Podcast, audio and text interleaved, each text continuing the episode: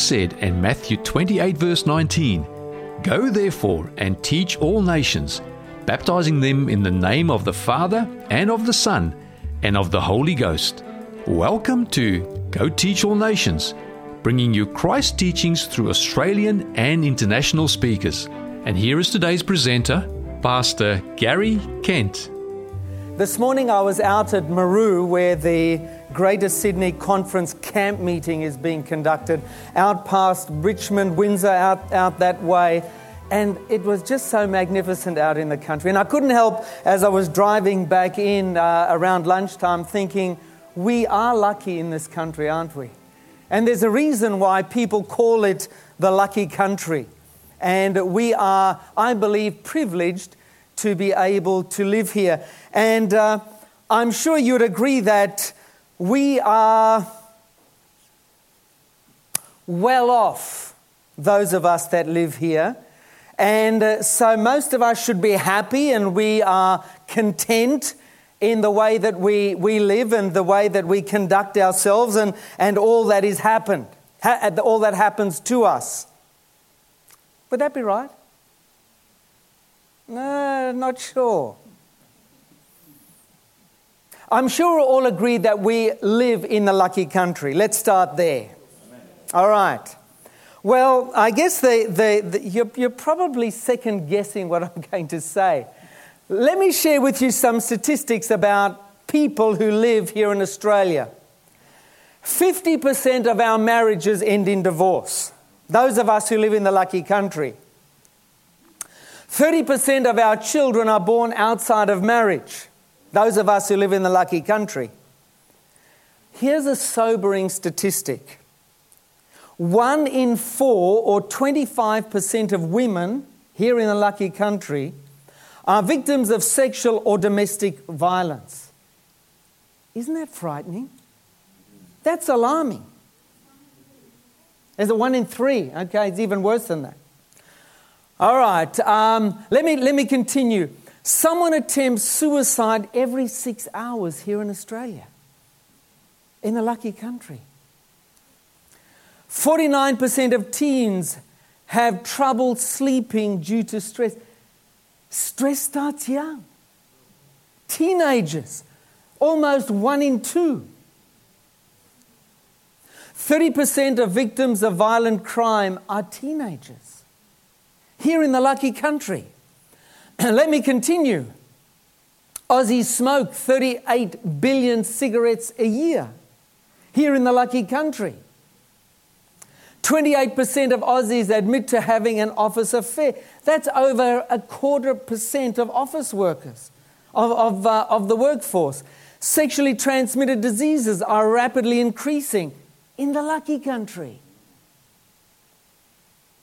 91% of Aussie adults feel stress in at least one important area of their lives. 90% of us feel, feel stress. 12% experience stress levels or, or levels of stress in the severe range. One in three Aussies experience depression. One in three. 10% of these are in the extreme range. One in four Aussies experience anxiety, and 9% of those are in the extreme range. You know, friends, it seems that no matter who we are, no matter where we live, we as human beings face challenges in life that trouble us, that cause us stress, that cause us anxiety, and that cause us depression. And the question is this how should we deal with it? Even in this wonderful country in Australia, even on a beautiful day like this, we still face challenges in life. How do we deal with them? Maybe we can learn some lessons from an ancient king. If ever there was someone who should have felt stressed, anxious, and depressed, It was this king, King Jehoshaphat. Now, Jehoshaphat was the fourth king of the southern kingdom of Judah. You remember that the first king in Israel was who? Saul. Who was the second king? David. The third king? Solomon. After Solomon died, there was civil war or division in Israel, and it split into the northern kingdom, which continued to carry the name of Israel. And then there was a second kingdom, all Jews, all Hebrews, that took on the name of Judah, and they had as their capital Jerusalem. And so King Jehoshaphat, to put it into context, was the fourth king of the southern kingdom. So after the time of Solomon, he was the fourth king in the southern kingdom of Judah. And he ruled for 25 years. He ruled from 872 to 848 BC. He was a good king. He served the Lord faithfully. However, in the third year of his uh, reign, he sent princes and Levites and priests. They went throughout the land of Judah to teach the people the principles of the law of God. And so he wanted to, to train the people, to instruct the people to follow the Lord. He wanted them to have a relationship with their God. And it was a, a national program. He wanted it to go right throughout the land of Judah. But then, towards the end of his reign, something terrible happened. He received the most devastating, alarming news. Listen to what the Bible says in Second Chronicles chapter 20 and verse 1. It happened after this that the people of Moab, with the people of Ammon, and others with them besides the Ammonites, came to battle against Jehoshaphat. So here you have this good king who serves the Lord. Can you imagine the stress and tension when he receives this news? There's a coalition of enemies that are attacking Israel. There's the Moabites, there's the Ammonites, and then thirdly, there are others which we find out later in the passage are the Edomites.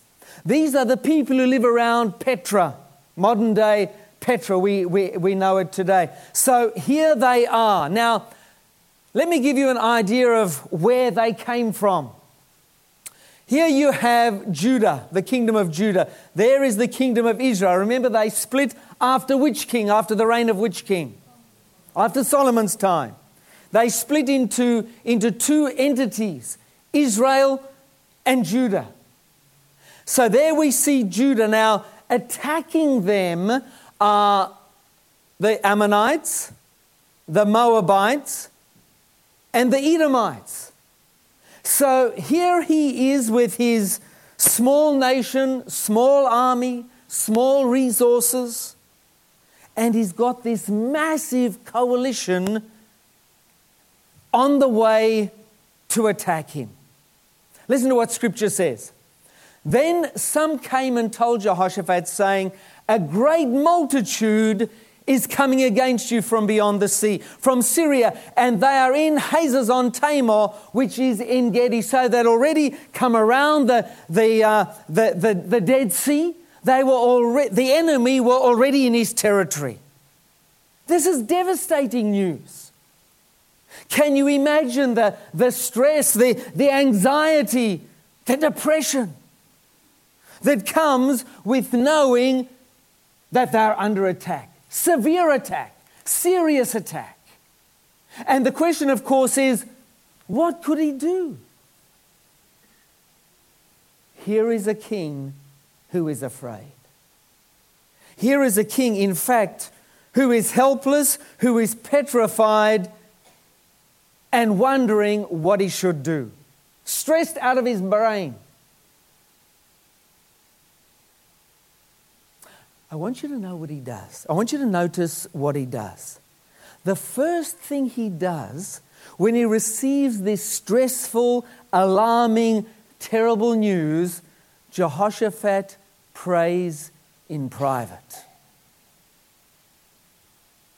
He takes the problem to the Lord in prayer on the personal level. I imagine he found a, a quiet place in the palace. And there he gets down on, in, on his knees and he prays to the Lord. Having done that, he calls on the people, all the people of Judah, to fast. Listen to what scripture says. And Jehoshaphat feared and set himself to seek the Lord and proclaimed a what?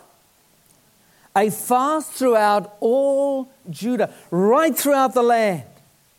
And after doing that, he then sends out a message from one end of the country to the other, and he calls the people to come to Jerusalem. Now, why do you think he wanted to call them to Jerusalem? Do you think he wanted to arm them? Did he want to train them in the use of modern weaponry, the modern weaponry of the time? Friends, he calls everybody in the kingdom down to the capital. He gathers the people together for corporate prayer. Listen, so Judah gathered together to ask help from the Lord. And from all the cities of Judah, they came to seek the Lord.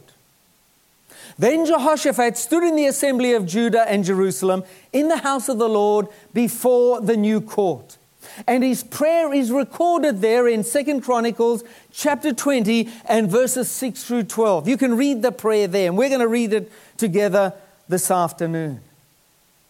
The first thing he does in his prayer is he reminds the people of God's power. Listen to what he says. He reminds the people of God's power. And he said, O Lord, God of our fathers, are you not the God in heaven? Kingdoms and nations? So, here, do you, do you get the picture? He is identifying this God to whom they are praying Yahweh, the one and only true God a powerful God. And so he says, Are you not God in heaven, kingdoms of the nations? And in your hand is there not power and might so that no one is able to withstand you? And so, here at the very start, the commencement of his prayer, he reminds the people of God's power. And then he reminds the people of God's power in the past. Specific instances where God's power is on display. Listen to what he says Are you not our God? Isn't that great? This great, powerful God? Aren't you our God, Lord? And he goes on and he says, Who drove out the inhabitants of the land before your people Israel and gave it to the descendants of Abraham, your what? Your friend for how long? Forever. And they dwell in it and have built you a sanctuary in it for your name. So he's saying, Lord, we know that you're a powerful God. We've experienced that power. We have seen your hand in action. That is our heritage. You are a powerful God. And it is your power that provided this land for us. And he says, In this land we now live. And here we have built you a sanctuary. A sanctuary for your name. Saying, if disaster comes upon us, sword, judgment, pestilence, or famine, we will stand before this temple. We will stand before this temple and in your presence, for your name is in this temple, and cry out to you in our affliction, and you will hear and save. So here's his prayer. He reminds the people that we serve a powerful God. And then he said, and here's the evidence. Remember, don't forget this. Here's the evidence that our God is a powerful God. He's provided this land for us. We have built a temple here, and we have said that in times of trouble, when disaster comes upon us, whether it be the disaster of the sword, whether it be pestilence or famine, judgment, whatever it is, we will come and stand before this temple. We will stand before this temple and in your presence cry out to you in our affliction and you will hear and you will save. And then, after reminding the people of God's power and his protection in the past, Jehoshaphat spreads out the problem before the Lord. So, friends, notice the progression of his prayer. First, he prays to the powerful God, the all powerful God. He then reminds himself and his people of the way this all powerful God has demonstrated his power on their behalf in the past. And then, having done that, he reminds them that they've built a temple to Yahweh. And that in times of trouble, they come before this temple to worship this God who will hear their prayer and will save. And now he's ready to lay out the problem before the Lord. First, he outlines the extent of the problem. Listen to what he says. Then he expresses his own feeling of injustice. Let's notice it together. And now he says, here's the problem. Here are the people of Ammon, Moab, and Mount Seir and then he expresses his frustration because he says, Those people at Mount Seir, whom you would not let Israel invade when they came out of the land of Egypt, but they turned from them and did not destroy them. So he said, Lord, remember. Remember when we were coming through in the Exodus and you said not destroy them. And we didn't. We didn't. But here they are rewarding us by coming to throw us out of your possession, which you have given us to inherit. And so remember the time of the Exodus, the children of Israel making their way down here through the, the, the Sinai Peninsula. They come to, um, to, to, to the sacred mountain Horeb, and then where they receive the Ten Commandments here at Mount Sinai. And then they head up here, they make a bit of a detour here. And then as they're coming through here, as they're passing through the land of the Edomites, you may remember that the Edomites attacked the stragglers in the group. Imagine here's maybe as many as a million or more people traveling in a, in in a group. Can you imagine that many people traveling together? with all their gear, with all their goods and, and their livestock. And as they traveled, the Edomites attacked the stragglers. And you remember they wanted to, they wanted to defend themselves and, and take action against the Edomites, but the Lord said, No, leave them alone. And so they leave the Edomites alone. But now Jehoshaphat is saying, Lord, what's happening here? How unfair is this? You told us to leave them alone, which we did, and now look how they reward us. Here they are part of this coalition that's coming to attack us. And then he concludes his prayer by frankly admitting his utter helplessness. He admits his utter helplessness. And then he asks God for help. Listen to what he says O our God, will you not judge them? For we have no power against this great multitude that is coming against us. Now, I love this next section. Nor do we know what to do. But our eyes are where? our eyes are upon you. Lord, we've got no hope. We have no answer to this problem that we're facing. This huge dilemma that's stressing us out, that's calling us, causing us anxiety, this, this, this problem that, that's depressing us all. We don't know how to deal with it. We've got no answer, Lord. But our eyes are upon you. There's nothing we can do. Nothing we can do. We are helpless when it comes to solving this problem. We are helpless. But our eyes are on you. You are the powerful God. We've seen you in action in the past. We have nowhere else to turn. We can't do it ourselves. No one else is going to help us. It's you and you alone, Lord. Our eyes are upon you. I love that last section. But our eyes are upon you. You see, friends, when we take our eyes off ourselves and uh, we come to God to deal with our problems, we have a right to claim what God has promised. But how do we face our problems? Let's be honest.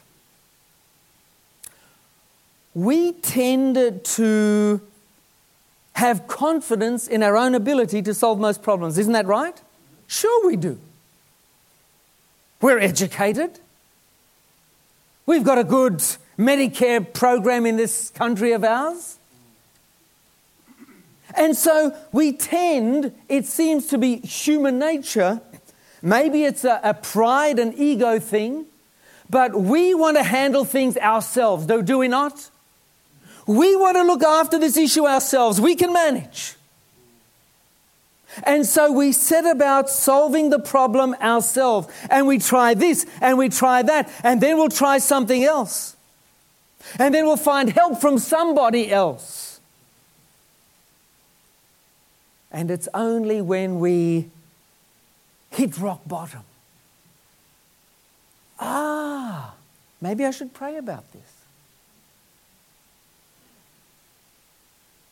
Friends, maybe we should turn our order of priorities and the way we deal with our, our problems and our stresses and our tensions, maybe we should turn it upside down. And maybe we should start by saying, Lord, our eyes are upon you. And Lord, we're facing this problem. We come to you for help. And so we see here Jehoshaphat takes his eyes and the eyes of the people off themselves. Lord, we're helpless. There's no way we can deal with this. You are our God. He started his prayer. You are a powerful God, and we've seen evidences of your power on our behalf. We are helpless. There's nothing we can do, but our eyes are upon you. And then the answer to the prayer comes through Jahaziel the prophet. Listen to what happens. And he said, Listen, all you of Judah and you inhabitants of Jerusalem, and you, King Jehoshaphat. So here he stands up and he says, All right, all of you out there, all of you from Judah, and even you, King Jehoshaphat. He goes on and he says, Thus says the Lord to you. Do not be afraid, nor dismayed. Don't be stressed about this. Don't be anxious because of this great multitude. For the battle is not yours, but whose? It's God's. Why was it God's battle? It was God's battle, my friends, because they gave the battle to God. They couldn't deal with it themselves. And so they said, Lord, we can't handle this. The stress, the tension, the anxiety, we can't, we're beside ourselves with fear. But you are our God and you are a powerful God, and our eyes are upon you. Our eyes are upon you. And now the prophet says, You don't need to be afraid anymore. It's not your battle, it's the Lord's battle. And friends, how many of us are fighting battles that should not be ours?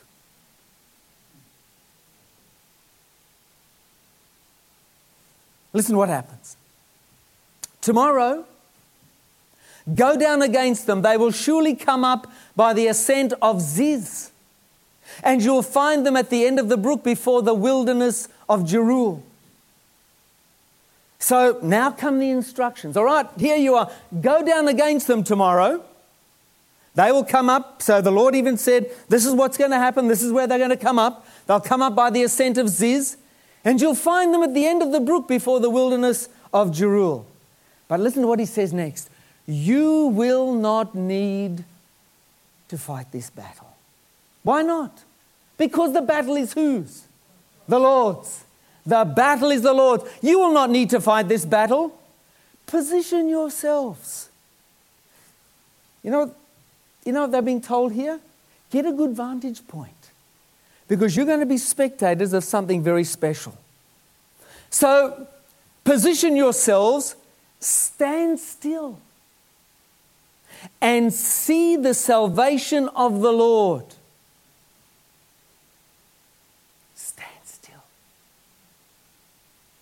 We get in such a fluster at times. If you're like me, when problems arise, man, we get, we get tense, we get anxious, we get stressed out. Uh, we're just a, a mess, running here, running there. Lord says, It's my battle. You just stand still. I'll deal with this. Just calm down. Calm down. The battle is the Lord's. You will not need to fight this battle. Position yourself, stand still, and see the salvation of the Lord who is with you, O Judah and Jerusalem. Do not fear or be dismayed. Tomorrow go out against them, for the Lord is with you. How beautiful is that? Jehoshaphat put his faith and trust in the Lord and he followed the instructions that were given. Listen to what happens. So they arose early in the morning and went out into the wilderness of Tekoa. And as they went out, Jehoshaphat stood and said, So here they are the next morning now. They're following the, following the instructions. They're going out as the Lord told them, how the Lord told them, and where the Lord told them. Now the king stands before the people and he says, Hear me, O Judah and you inhabitants of Jerusalem. Believe in the Lord your God, and you shall be established. Believe in his, pro- believe his prophets, and you shall prosper. So Jehoshaphat demonstrates then his faith in the Lord in truly the most remarkable way. You know, in these days, when armies went into battle, they took with them a choir and a band. They usually followed along at the back of the army. And the main reason they accompanied the army was so that when the army had a victory, they would play the victory song and everyone would join in. You know, something like the. Have you noticed the football teams have a, have a victory song? I don't know. You might have seen after the, after the match, they run into the, into the dressing room, and there they, you'll often see them singing their victory song. It's nothing new. The armies back then had a choir and a band, an orchestra, and they went into battle with them so that when they had a victory, whoa, then they would sing their victory song. But this is what Jehoshaphat did. And just try to imagine the faith that is showing here. He says to the choir and the, and the band, the orchestra, he said, I don't want you at the back of the army. You come right down the front here. I want you at the front of the army. And you know the victory song, don't you? He said, I don't want you to wait until after the battle to sing the victory song. This is the Lord's battle. He's going to fight it and He's going to give us the victory. I want you to sing the victory song before we even get there. How's that for faith? And so he had the choir sing the victory song before the battle was fought. Listen. And when he had consulted with the people, he appointed those who should sing to the Lord and who should praise the beauty of holiness. And as they went out before, you notice before the army, and was saying, Praise the Lord, for his mercy endures forever. Notice what scripture says. Now, when they began to sing and to praise, so here they are, they're going into battle, they're singing the victory song before they even start the battle. Now, when they began to sing and to praise the Lord, uh, to praise, the Lord set ambushes against the people of Ammon, Moab, and Mount Seir, who had come against Judah, and they were defeated. For the people of, of Ammon and Moab stood up against the inhabitants of Mount Seir to utterly kill and destroy them. And when they had made an end of the inhabitants of Seir, they helped to destroy one another. So that when Judah came to a place overlooking the wilderness, they looked toward the multitude. So here they come. They are doing what the Lord tells them to do. They get to the vantage point where they can see this great army that's coming against them. But notice what happens. They looked toward the multitude, and there were their dead bodies fallen on the earth. No one had escaped. So, what do we learn from this? Those of us who live in a stressful environment, even here in the lucky country, how do we deal with our problems? How do we deal with these things that cause us stress and, and tension and, and anxiety? Well, first, don't dwell on the problem. Do you notice what, his, uh, what Je- Jehoshaphat does? He doesn't dwell on the problem, but rather on God's power. Friend, do you think that God is able to deal with the problem you are facing? Whatever it might be. I mean, imagine, imagine the, the, the fear that Jehoshaphat must have experienced and felt when he gets news that this huge army, not just one nation, but three nations are coming against him. But rather than focusing on the problem and stressing out, he focuses on God's power. Friends, that's what we need to do. No matter what our problem is, no matter what challenge we are facing, we need to remind ourselves that our God is a powerful God. A powerful God. And then we need to remember how God has answered our prayers in the past. I'm sure if I just paused here and began to speak to each and every one of you here, and it'd, be a long, it'd have to be a long pause, but I'm sure that each of you could tell of an experience where God has answered your prayers, correct? Every one of us here could recall a time when God has answered our prayers. So we need to remember how God has answered our prayers in the past. And friends, if He's answered our prayers in the past, let me assure you, He can certainly answer them here in the present. No matter what the problem is. And then we need to spread the problem before God. And we need to tell Him how we feel about it. Remember Jehoshaphat? Lord, here they come the Moabites, the Ammonites, and the Edomites. Lord, even the Edomites. Remember, we wanted to deal with them a long time ago. But you said, No, leave them alone, spare them. And Lord, we spared them. We did what you said. And now look, how are they rewarding us? They're part of this coalition that's coming to destroy us, to annihilate us. Do you notice he, listen, friends, God is a God of love. He wants to be our friend. He wants us to have a, a relationship with Him.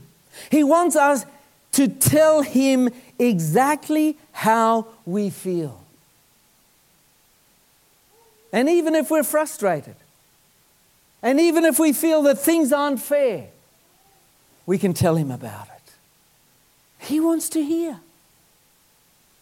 We can lay the problem before Him and explain it all to Him exactly as Jehoshaphat did. And then, friends, and this is hard to do, we need to admit our helplessness and ask for God's help. It's hard to do because we always want to do it ourselves. We're raised that way, aren't we? Problem, oh, I can deal with that. That's why we're stressed, friends. That's why we're anxious. That's why we're so tense. So we admit our helplessness and we ask for God's help. And then do you think it would be right to begin to praise and thank God by faith? Believing that He is already at work in this situation? Do you think it's, it's, it's not being presumptuous to say the Lord has already got this matter under control? That's what Jehoshaphat did.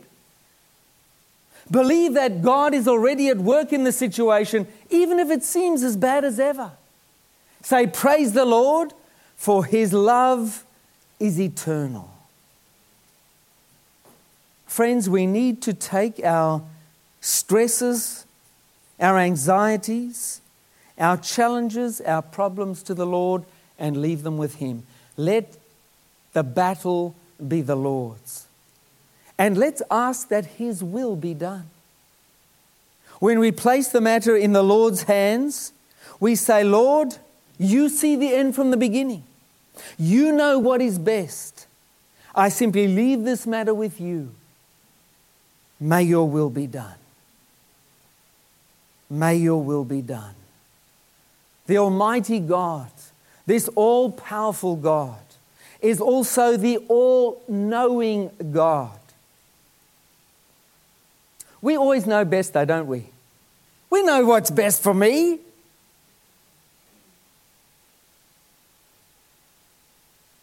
And so we think that the problem should be handled this way or, or, or that way. This is how I would do it. And sometimes, even in our prayers, we tell the Lord how to go about His business, don't we?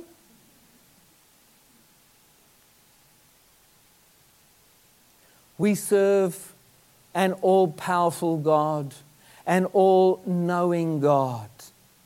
And, friends, this all powerful, all knowing God loves you. He loves me. And He wants what's best for us. We need to put our problems before Him. And friends, as we do that, we will recognize that we don't have to be stressed over the challenges we face. We don't have to be anxious over the challenges that lie before us because the battle is the Lord's. The battle is the Lord's. And friends, this afternoon I want to invite you to determine in your heart that you are going to let the Lord handle the big issues in life, the ones that are causing you the stress and the tensions and the anxieties. And I know that every one of us here face our challenges. We come from different backgrounds, from different cultures. We face different challenges, therefore. We're, we come from different walks of life. I wonder how many careers would be on display here this afternoon. We work in different places, in different fields. But no, no matter what, friends, we all face challenges.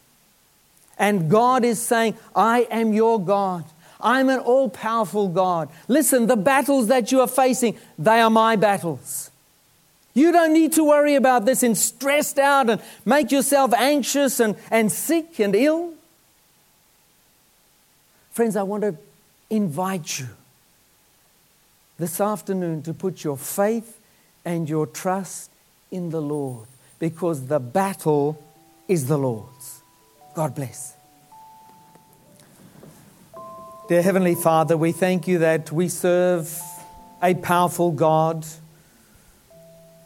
an all knowing God, a God who is present everywhere. But above all, Lord, we are thankful that we serve a God who is love. And Father, you have expressed your love for us most clearly and most wonderfully on Calvary's cross. And Lord, when we see the lengths you have gone to in order to secure our salvation, we know that you love us. We know that you will care for us, protect us, and provide for us. And so, Lord, we come before you today to commit our challenges and our battles to you, knowing that the battle is not ours, but the battle is now the Lord's. And Father, as we stand before you, you know us by name. You know each one of us and the challenges and the battles that we personally face in our lives. You know them all, Lord. Today I want to commit them to you. And Father, may we let go of our own battles and hand them over to you. And I pray, Lord, that you will take them and that you will provide us the victory that we seek. Lord, bless each one standing before you now, I pray. Keep each one of us true and faithful to you.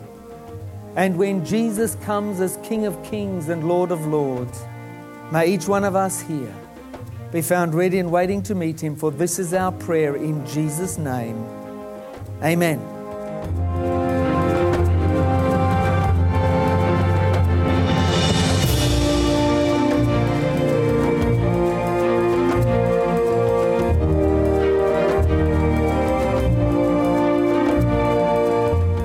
This message was made available by Fountain in the City.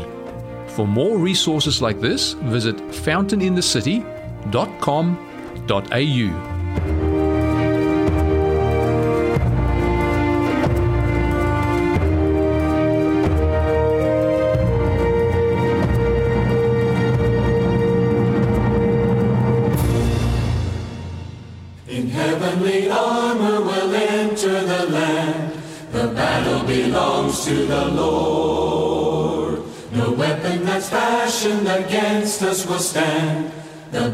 belongs to the Lord, and we sing glory, honor, power, and strength to the Lord.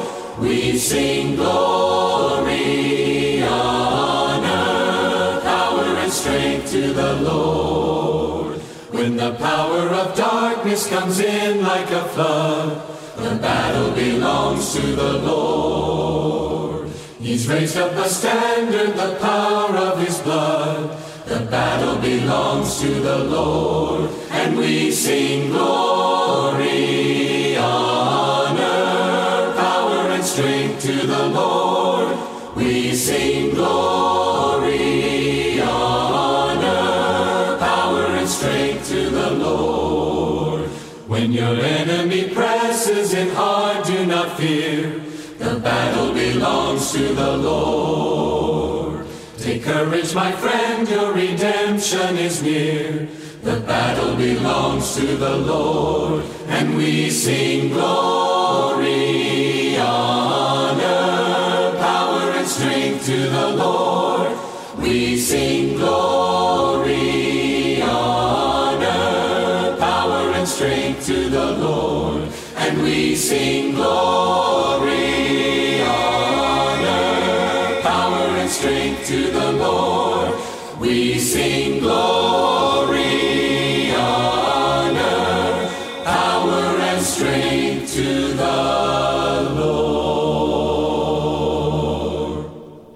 was Halal Music with the song The Battle Belongs to the Lord. Coming up next, Fountain View Academy will now sing Onward Christian Soldiers.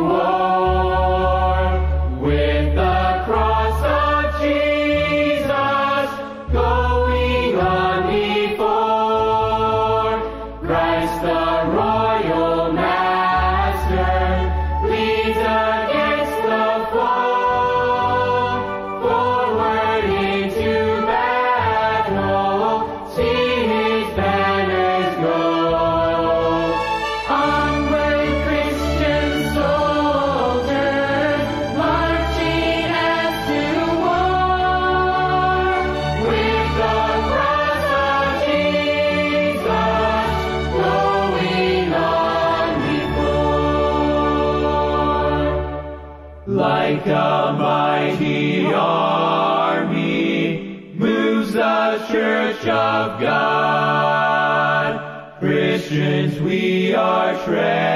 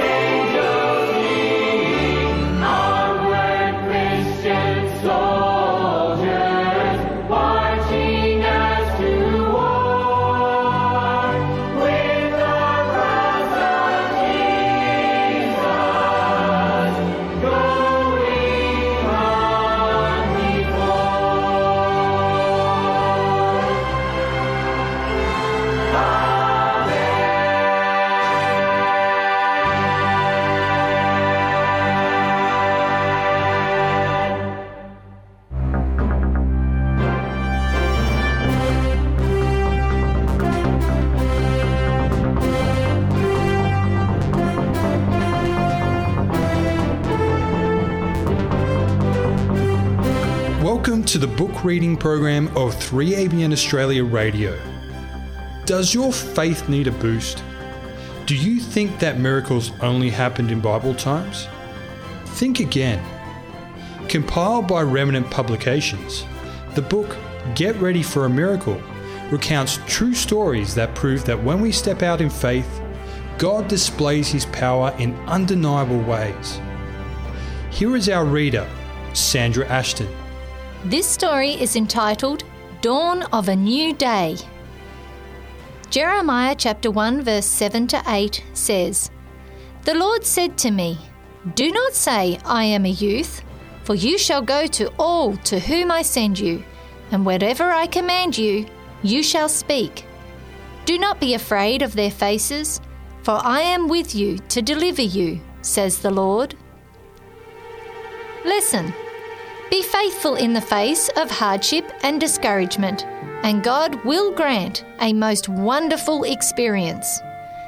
Difficulties will arise, that will try your faith and patience. Face them bravely. Look on the bright side.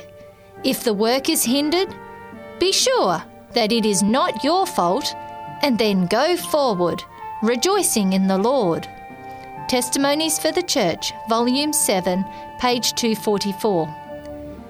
Those who work for God will meet with discouragement, but the promise is always theirs. Lo, I am with you always, even unto the end of the world. Matthew chapter 28, verse 20. God will give a most wonderful experience to those who will say, I believe thy promise. I will not fail nor become discouraged.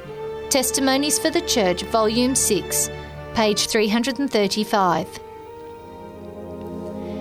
It was a cold, rainy day, and the wind was not helping. As the time drew nearer for the van to pick me up from canvassing, I began having a debate in my mind. Should I call it a day? Should I just walk a little slower and get picked up faster so I can warm up inside the van?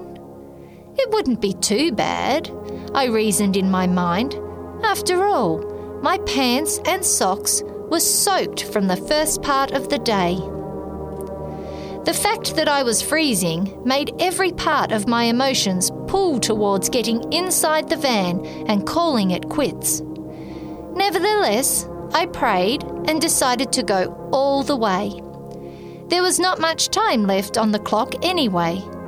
Let me be faithful to the end, for indeed the Lord has promised to be with me.